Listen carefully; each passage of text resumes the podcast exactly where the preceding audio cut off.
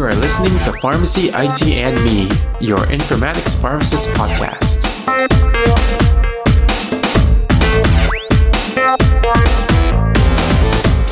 Welcome to another episode of Pharmacy IT and Me, and as with every episode, we start off this one stating that the intended audience are newcomers to pharmacy informatics. So, in previous episodes where I discuss inpatient pharmacy informatics, I've kind of touched upon IV workflow applications a little bit. But for today's episode, we'll be going over a little more detail on what IV workflow applications and software are. So in a traditional inpatient pharmacy or infusion pharmacy setting, there are a lot of IV medications that need to be prepped on a daily basis. And these medications typically go through a long workflow that involves pharmacists and pharmacy technicians. So let's go over briefly on what the workflow is for a traditional setting. So first, the order for the medication is placed by the provider who sees the patient. And then the order hits the pharmacy verification queue and this is typically where the pharmacist will first see the order and then they will do their product selection and verify that the order in the system is correct. And once this is done, labels are printed for the order that was verified. These labels are taken by the technician to the IV room where they look at the ingredients and associated worksheet to pull the medication vial and appropriate diluent from the shelf. If need be, the vial is reconstituted. And then the technician uses a syringe and needs to draw X amount of mLs of the drug out of the vial and then they inject it into the diluent bag. At the end of the step, the technician would draw the plunger of the syringe back to the ml line that's equal to the amount of drug that they pulled out earlier for the injection. So basically at this point, there's an empty syringe drawn back to a certain amount,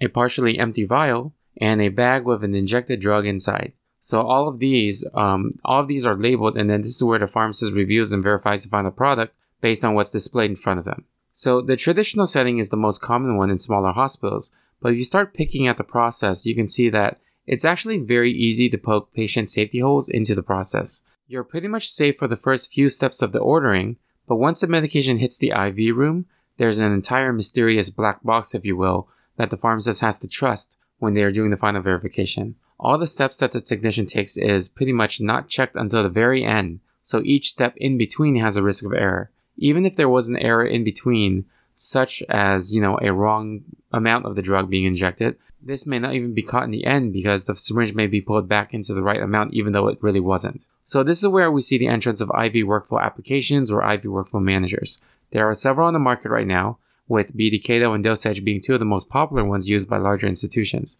But how do these actually help with the workflow? So IV workflow applications can incorporate images or gravimetric measurements to ensure that IV preparation is accurate. So let's go back to the traditional workflow and let's pick up from where the pharmacist verifies the order and let's see how IV workflow applications can help. So when the pharmacist verifies the order, information from the EHR gets sent through an interface that will hit the pharmacy IV workflow application software's queue.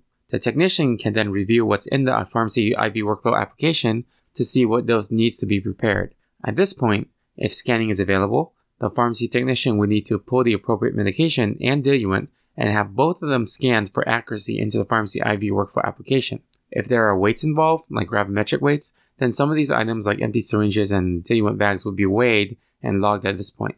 The pharmacy technician then draws back the amount of the medication, but before they inject it into the bag, there may be a photograph taken to ensure that the amount drawn is captured. This point can be verified by a pharmacist in the IV room or even one that's outside since it's captured in the software. After the technician injects it, weights and camera shots are taken again. And if gravimetrics are used, then there may be a percent error tolerance that's used as well. If the medication falls within a certain tolerance, then it can be considered as an appropriately prepared medication. And if not, it may need to be redone. So you can see here that the IV workflow manager actually adds a layer of additional safety in the steps of technicians going through the preparations of IV medications. If it's not obvious, here are some of the benefits of using an IV workflow manager.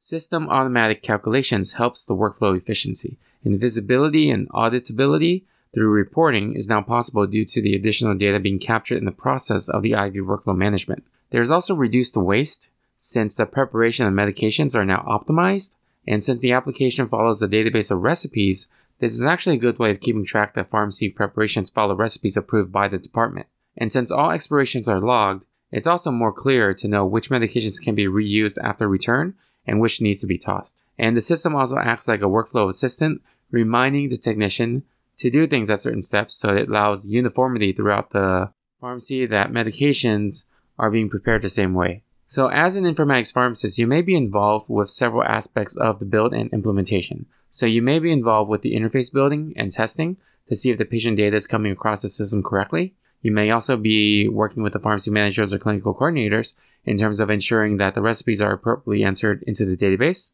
And due to the massive amount of drug shortages that's always happening, you'll need to know that, you know, you'll need to ensure that recipes in there are updated to include the appropriate medications that are coming in to substitute drugs on shortage.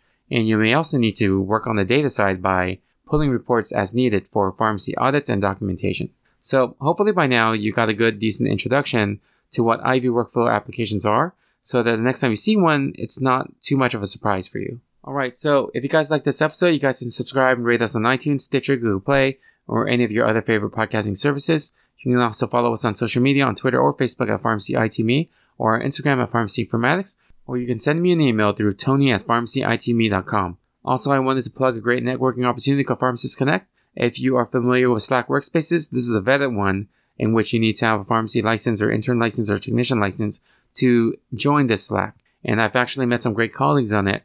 And there's even different channels for different specialties such as informatics. You can find out more by visiting pharmacistsconnect.com, which is P-H-A-R-M-A-C-I-S-T-S-C-O-N-N-E-C-T.com.